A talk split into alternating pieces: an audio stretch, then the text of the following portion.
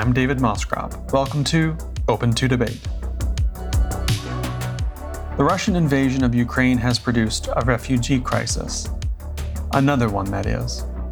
The United Nations High Commissioner for Refugees reports over 80 million people have been displaced globally, including over 26 million who are refugees. According to the UN agency, and I quote, Syria, Venezuela, Afghanistan, South Sudan, and Myanmar account for two thirds of people displaced across borders. The war in Ukraine has produced millions of additional refugees. Many are being welcomed around the world, as they should be. But as news media and states treat the Ukrainian crisis differently than others, a question lingers Who gets to be a migrant and where? My guest on this episode of Open to Debate is Ketty Nivyabandi, Secretary General of Amnesty International Canada. Okay, let's start by unpacking the terms we'll be using throughout the conversation since, uh, you know, on this topic, we all share a handful of words that we use when we talk about this issue, but we don't all think of or mean the same thing when we use them. So, what do we talk about when we talk about an immigrant, a refugee, a migrant, or even an expat, an expatriate? I think that's really, really crucial to talk about because we do use a lot of these terms interchangeably. And some of them actually have a legal definition. They have a definition under international law, and then others are much more casual terms. So it is really important to be able to distinguish between them. Let me talk about a refugee and perhaps an asylum seeker and a migrant, because those are closer to legal terms. Um, so, a refugee is simply a person who has fled their country because they face serious risks of human rights violations or persecution. So let's say you live in Sudan or, or in Canada, and there are major human rights violations ongoing. There's a context of a crisis, for instance, and you are uh, at risk and you know that your life will be in danger if you remain there, you have to leave. You therefore become a refugee. So it is someone who has left their country because of that, because their government is not able to protect them from those dangers. Now, an asylum seeker is a person who has left their country, so therefore a refugee, who has gotten to another country and they are now seeking protection in that new country. So if you go back to the previous example, let's say you fled Canada, you know, at risk of human rights violations, you end up in, say, Guatemala, and you're asking the Guatemalan government to protect you, to provide you with state protection under the Geneva Convention. You therefore become an asylum seeker by virtue of having submitted an asylum claim and seeking asylum is a human right under the Geneva Convention. So uh, anyone should be able to enter another country and seek asylum. So that's that's an asylum seeker. Now, when we talk about a migrant, that's a less legally defined term. We certainly, uh, many international organizations and agencies uh, like Amnesty International understand migrants as people who are outside their country of origin and who are not asylum seekers or refugees. So some of these people may have left their countries because they want to work or study in another country or they want to join their family. So the term expat that you were mentioning earlier would actually fall into this category. But others also feel that they have to leave their country because, you know, of uh, levels of poverty, for instance. They're mm. not able to make a living that sustains them and their family. Or there are other uh, circumstances like natural disasters as well which make it impossible for them to live there, but they're not facing persecution. So that's maybe the distinction there. So they don't necessarily fit the legal definition of a refugee, but they still would be in danger if they stayed in their home countries. So I think what's important here to understand is that just because they don't flee persecution, they're still entitled to the same human rights protection that any individual is entitled to wherever they go and the countries in which they end up still have an obligation to protect them and protect those human rights. Those are sort of the definitions that I can offer you. And it's interesting that you were talking about expats, for instance. Then you, you begin to realize that maybe expat is a term that is more loosely used, mm-hmm. but tends to be used to define people from the global north and majority um, white folks who are in uh, global south countries and have come there to seek a better life, have come there to seek either job opportunities or, or any other opportunities to stay in that country, but are then seen as expatriate. And it's really rare to see the other way around. There are a number of Africans, for instance, who are in the global north for professional reasons, but rarely do you hear them being defined as expatriates. So uh, there, I think you get into the most subtle narratives around who is an expatriate, who is a migrant, who is a refugee, and what does that person look like uh, often. As we were sort of discussing before we started recording, I mean, I, I was saying that I lived in South Korea for 18 months and, you know, when I was younger teaching English, and we were expats, right? This is, we just thought of ourselves as expats. People called us expats we didn't interrogate that term. We didn't really think about it. It wasn't until much later that someone sort of pointed out to say, well, that's what you call white people, you know, that, in the bluntest way possible. Mm-hmm. And it didn't even occur to me. But then, of course, as soon as it did occur to me, that's I just saw it everywhere in the way that we frame those communities. And it's a point that travels beyond just the expat community and the, and the expat incidents of, of migration because the sort of racialized framing of people moving across borders becomes an extraordinarily live and important issue when we are looking at refugee crises, people fleeing conflict zones. And that's where I want to get into a current concrete example and how states and the media frame them differently. And I'm thinking about the Russian invasion of Ukraine and how that's been processed in the media space and the political space in a different way from the Syrian refugee crisis. And I'm curious if you can talk a little bit about how you've seen those two crises play out differently across states. I mean, I think many of us who are watching the Russian invasion unfold in Ukraine, watching it, but of course, with great concern, were appalled to see the media coverage of Ukrainians leaving their countries as refugees, as I described earlier, and hearing those media reports, the description and the narratives.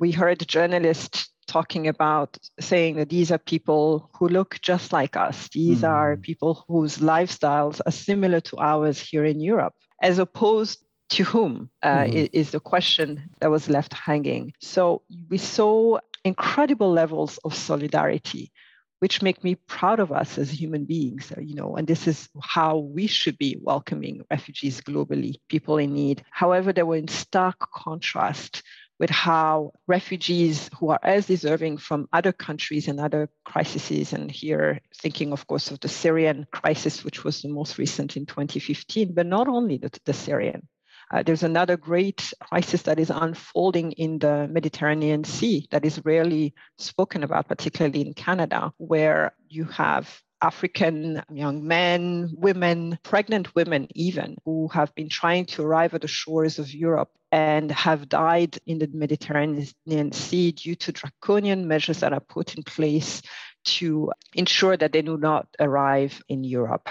And we see even coastal guards who are actually uh, who have the mission to turn them down and keep them at sea. And incredible numbers. I don't think we yet measure the tragedy that is fully unfolding in the Mediterranean Sea today and the number of people who have died. I think last year we were looking at numbers above 1,000 in the first half of the year, but that is an approximate number. So uh, when you see the measures that are being put in place, the draconian border measures that are being put in place and that have been put in place by Europe towards refugees who are coming from either the Middle East, from African countries, from Southeast Asia, and you compare them to the welcoming of the Ukrainian refugees, you cannot help but realize that this is a contrast that is based on, on racial lines. Mm-hmm. And, and that is unacceptable. That is appalling. And that is an absolute violation of the right to not be discriminated against. So I think the question that you pose is an important one because behind these policies, there are also narratives that have been constructed over time. And when we speak about, when we see the Syrian refugees um, leaving their countries, we spoke about crisis. When we see African people who are on the move, we talk about mass numbers mm-hmm. or mass invasions. You know, that vocabulary that we use is also important. I have not heard these words used so much uh, for Ukraine. What I have heard instead is a need for us to mobilize in order to support and to help these people in need. So the contrasting narrative is really, really important. And uh, it leads us to uh, and this is where you see racism underpinning uh, migration policies and refugee policies uh, when you see these very stark uh, differences. And it's really uh, critical that we interrogate these forms of racism that are unfolding and that we name them in order to, to fully address them.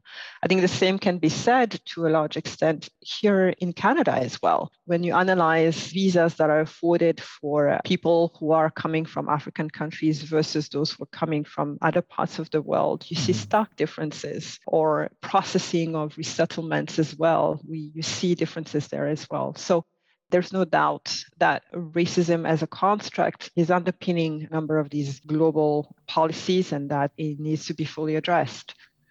And to your earlier point, just to, to reiterate it, I mean, this isn't to say that we shouldn't be processing and, and treating with respect and welcoming Ukrainian white Ukrainian refugees is that we should be treating everybody the same, right? It's funny because there's a this liberal narrative of equality that underpins a lot of what we do and we turn around and just very plainly treat people differently based on racialized lines, right? And so the argument is, well, if you're going to apply that sort of universal standard, uh, then you need to apply it equally. Otherwise, it's not a universal standard, right?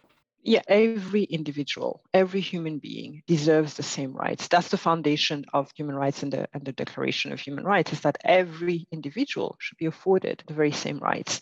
And so, therefore, everyone has the right to seek asylum mm-hmm. and everyone has the right to be treated the same. And now, every state will have its own policies. Right. However, if you do have a policy, you must be coherent across the board.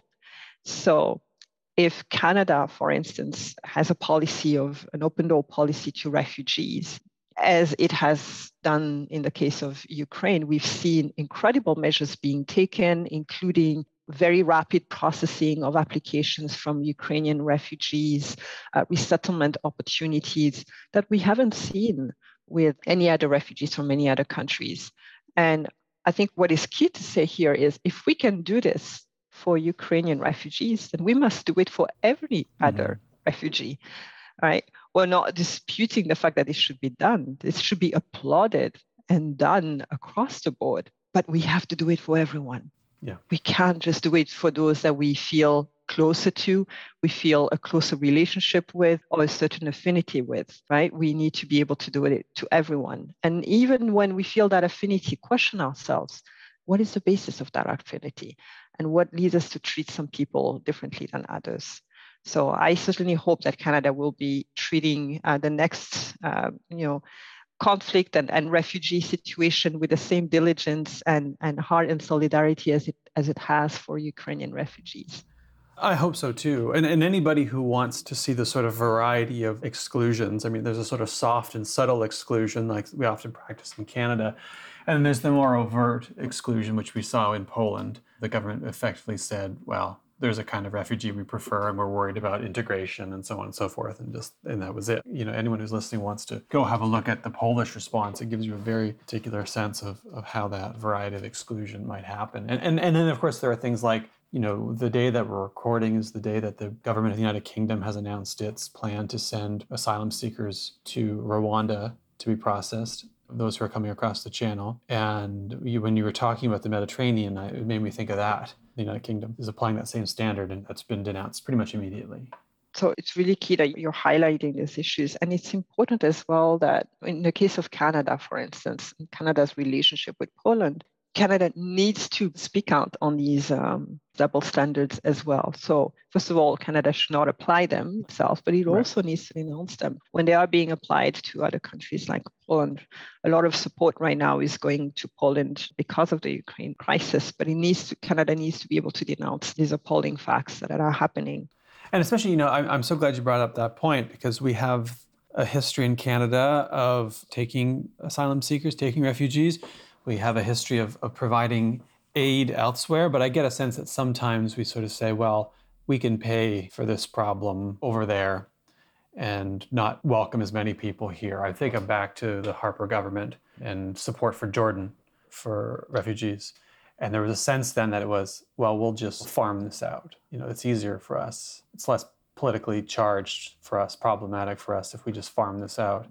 And I wonder to what extent we need to be shifting the discourse here to say, look, it's very good that we're providing resources for this to happen globally, but our own numbers need to improve too. It's not enough just to have this happen somewhere else and say, okay, well, we'll we'll bankroll it, but you know, you sort out the settlement details locally. I wonder to what extent do we need to welcome more people here? No, that's an excellent point, and I would say that it's not in Canada alone. Sure. Most of the global north, it's an issue there. We see it a lot, particularly with Europe and using Libya as a, as a stopping ground for migrants who are coming from African countries and, and trying to push border policies that, from Libya already and, and sponsoring that. So I think one key thing to remember that often when we you know we talk about these uh, these issues and we talk about Canada's record, uh, I think it's important to remember that 85% of refugees around the world are in so-called developing countries. These mm-hmm. are largely in the global south. The countries that have the largest numbers of refugees are, are countries that are themselves often still managing a number of challenges internally. And when you look at the numbers for Canada, they are, you know, I would want to say almost ridiculously low in comparison mm-hmm. to other countries, let's say a country like Uganda, which has welcomed about a million refugees. And in, in Canada, we're talking about less than 100,000, sometimes less than 60,000 as well per year. So it's important to put these things into perspective and give it the right proportion as well. You know, countries like Jordan, Turkey, Sudan, Lebanon, Bangladesh, you know, who welcomed the Rohingya refugees during that the Rohingya genocide and have done so to a large extent in questionable manners because they have deported a number of refugees to a um, to an almost unlivable island. But they have welcomed over 800,000 refugees, and these are countries that are still struggling with their own internal infrastructure.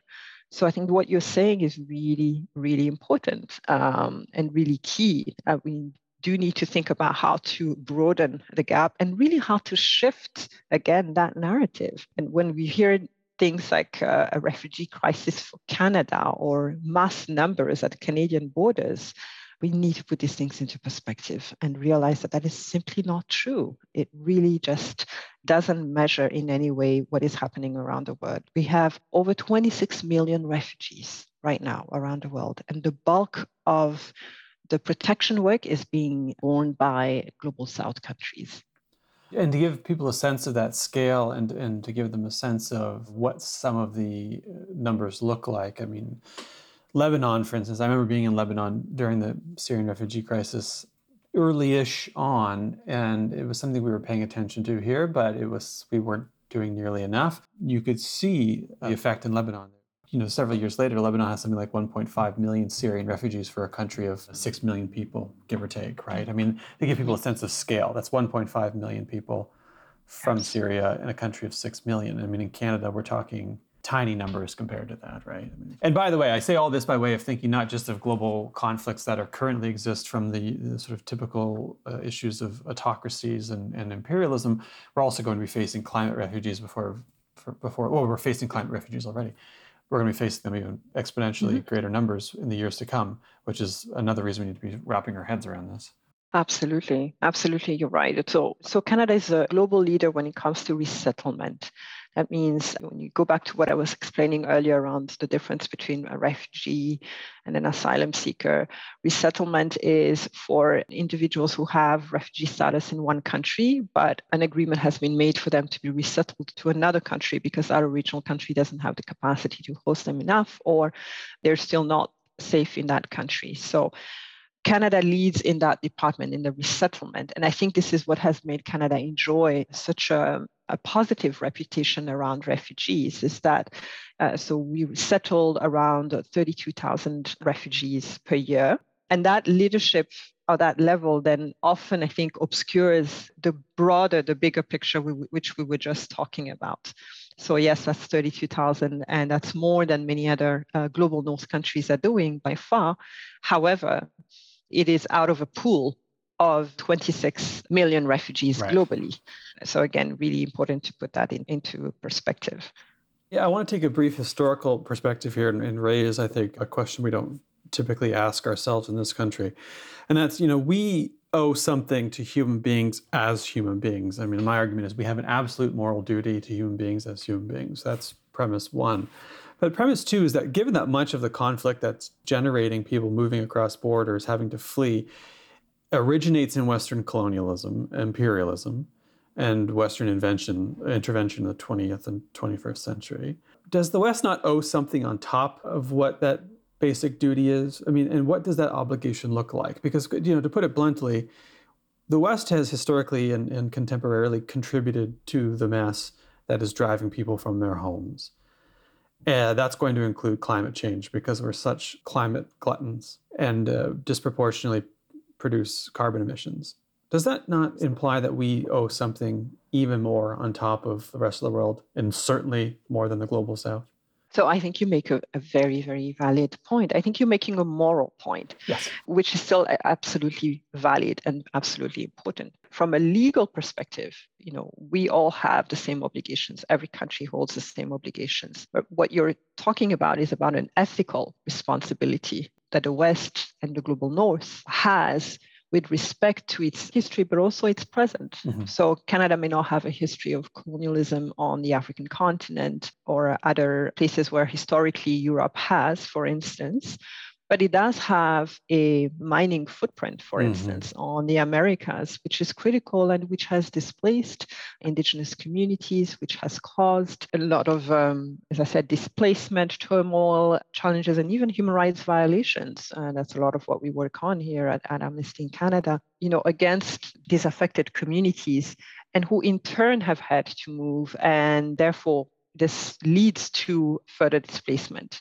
So there is very much, I think I agree with you, with the moral duty of global north countries to be able to not only open the doors to these people who are fleeing, but I would say to end the root causes in the first instance. Mm-hmm. So there's a broader responsibility beyond opening borders. There's a responsibility to commit to ending the root causes of violence, of poverty, of displacement that are uprooting people from their homes. Because at the root of it, there's a desire to travel and to discover the world, which inhabits perhaps many of us. But at the root of it, the majority of these people who are fleeing, and, I, and here I speak as one of them, as someone who has fled my own country, do not want to be displaced. Right. They want to remain in their home countries. They live full and dignified lives. And I think it's also important to, to interrogate that narrative that, you know, refugees want to be in the global north, you know, that people who are in the global south dream of going to Canada, to the United States, to Europe, that this is their aspiration. And therefore, we have to close our borders because otherwise we will be invaded by these people who want a better life and who dream of being here. They have pretty, pretty good lives mm-hmm. in terms of you know a life of community a life where they are in relationship with their loved ones they're on their land their ancestral lands and they're attached to their homes. I think it really is important that we look at the linkages between displacement and extractive industries, armament and the arms trade. It's really interesting that the countries that produce the largest amount of weapons are also the countries that end up uh, being the ones refusing. closing their doors to people who have who are fleeing armed conflict. So in many ways, you have the countries who are you know, contributing or even causing a lot of these conflicts than shutting their borders to those who are fleeing.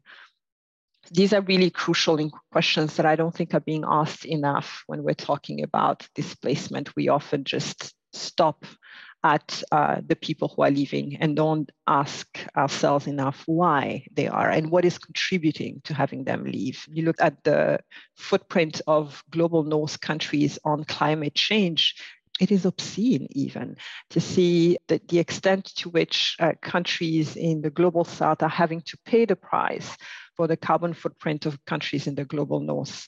And those who will be first affected will be women and men in, in, their communities who have to leave because they can no longer find water, they can no longer farm their land, you know, they, they can't afford to sustain their families.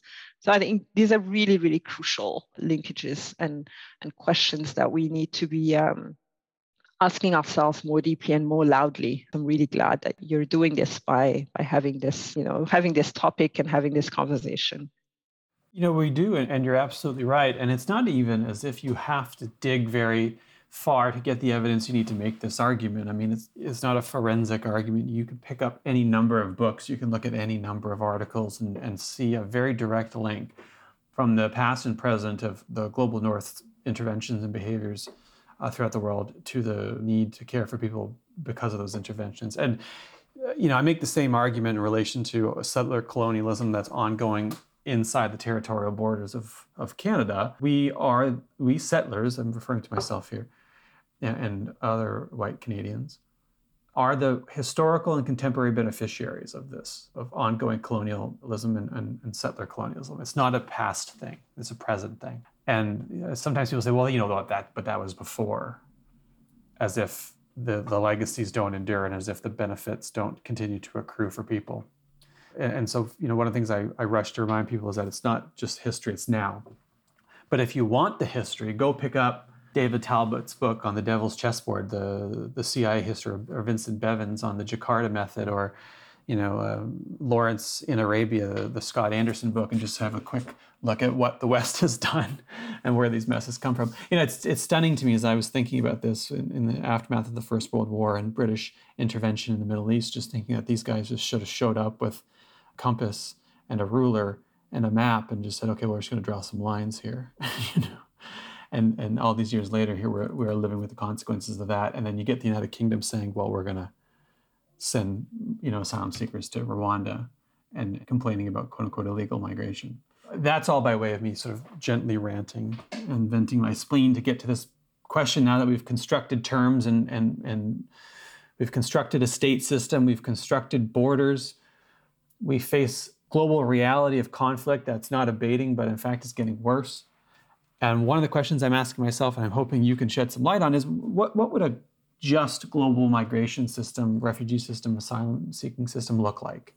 I mean, how could we reimagine a system that is, is you know, historically and contemporarily just? Mm, that's such a broad, that's a, such a broad question and a broad project, Dave. It is, uh, but but uh, it's an exciting one, and I'm glad you're asking the question. I think uh, and, and, I think a lot of people are wondering uh, the same, um, you know, the same thing, and are asking these questions in many ways, and are beginning to start to construct, you know, that not a utopia, but really uh, the kind of world that we should be living in, and certainly what we should move towards. Um, I think one of the first things to keep in mind is we need to have a proportionate responsibility of displacement. As I mentioned earlier, 85% of people who are forcibly displaced being in the global south, that is a profound, profoundly unjust global system. So we need, first of all, to balance that. We need to be able to balance that. And to do that, we simply have to open up borders. Mm-hmm. You have to see borders not as not as sites of criminalization and sites of um, you know of filtering who is worthy of being in the country or not with regards to their class and their their origin their country origin but really opening up and being inventive and creative about using resources that are available to to the people who need them the most. You know we all live on one global village whether we like it or not and until we learn to share these responsibilities collectively, that we will continue to be locked in this endless conflict. So mm-hmm. uh, it, it would require us to have the maturity to understand that what happens to one of us happens to all of us and to think about global solutions. Uh, so, you know, that would be my my first uh, point of entry is really reimagining um, the refugee uh, system and beyond uh, thinking that adding you know 500 to the to the cap number or 1000 people to the cap number that we had the previous year makes us uh, somewhat puts us in a sort of a leadership position. Uh, there is no leadership. If we're not addressing this question head on we're not leading in any way leadership requires us to really measure the magnitude, this situation globally. We are, you know, as, as I said, 82 million people who are displaced around the world. This is the first in the history of humankind. And it requires that we um, think about it with the full magnitude in mind. So uh, uh, I, the global north has a huge responsibility to open up to stretch, to create and uh, expand resources, to be able to welcome people and welcome welcome them in a dignified way, uh, not bring them in as uh, to end up in forced labor or in positions that further dehumanize them, but really affords them full opportunities as human beings. And then on the other hand, it needs to get um, to the root causes of what's generating this displacement in the first place. Mm-hmm. This is, you know, I often say that you cannot be a country that exports uh, uh weapons on one end and then, you know, complain about numbers of refugees globally on the other hand, because arms are what create conflicts and conflicts are what create refugees. So we need to be able to make these simple these really really simple links and connections as we as we address these issues. And i think we can. It's really possible. It really is possible if we have the will the desire the the grit and the determination uh, to to do so. I, I want to close out on well if not an optimistic point perhaps a more hopeful point and that's a question rather and that's when you look around the world, do you see any movements or states or models that give you hope that in this century uh, we can do better than we did in the last, especially given the challenge, uh, the growing challenges that we face? You know what gives me hope? What gives me hope is perhaps this was aided by technology today in the sense that we are all sort of interconnected what gives me hope is the realization, particularly among young people and ordinary folks who typically wouldn't be concerned about what happens beyond you know their immediate surroundings. Global awareness of what is happening around the world and the sense of responsibility the sense of I, being here in Canada, wanting to better understanding, first of all, the root causes of these issues, and secondly, wanting to do something about it. Mm-hmm. Uh, I see more and more people, particularly in the global north, people coming to terms with the history of their countries, as you were mentioning earlier, the history of colonialism, the ongoing injustices that are happening, and people finally connecting the dots willing to hold their governments accountable or willing themselves to to join government and to do better. So that is what gives me hope because change has always come from people power. In my experience, and especially coming from a human rights movement, I believe fundamentally in the ability of people to drive the changes that they want to see if they are organized and if they are mobilized around uh, shared ideals that is what absolutely uh, energizes me. I look at young people uh, fighting so powerfully for uh, around climate change, holding governments accountable, creating awareness globally, um, not taking no for an answer, persevering despite you know often the pushbacks from big uh, corporations and being fearless as they do that. And that is incredible. And and, and we need to remember as much as uh, the times we're in seem very grim that we've been in similar situations in the past. That's what history teaches us and what has always changed has been the ability for people to come together, imagine a better future, and, and mobilize to, to moving into action. As long as we remain aware, interested, abreast, committed, then change is possible. I think that that is uh, what we should all keep in mind. And so these conversations are fantastic because they energize us they remind us that we're all connected and they, they give us the fuel that we need to, to keep moving forward. Well, that brings us to time, but I can't think of a better point on which to end. So I'll leave it there. And I will, first of all, thank you very much for joining me here. This was a fantastic and important conversation. I'm so glad that you were able uh, to join us for it. Thank you so much, Dave. Thank you as well, and for all the work that you do. Thank you. And as always, my thanks to Aaron Reynolds, Aisha Jarrah, and Carolyn Smith, who make the podcast not just possible, but so much better than it would be without them. Uh, I thank them as well and all of you who listen wherever you may be listening, especially as we ride the latest wave of COVID. I hope everybody's staying as safe and as sound as possible, and we will see you back here in two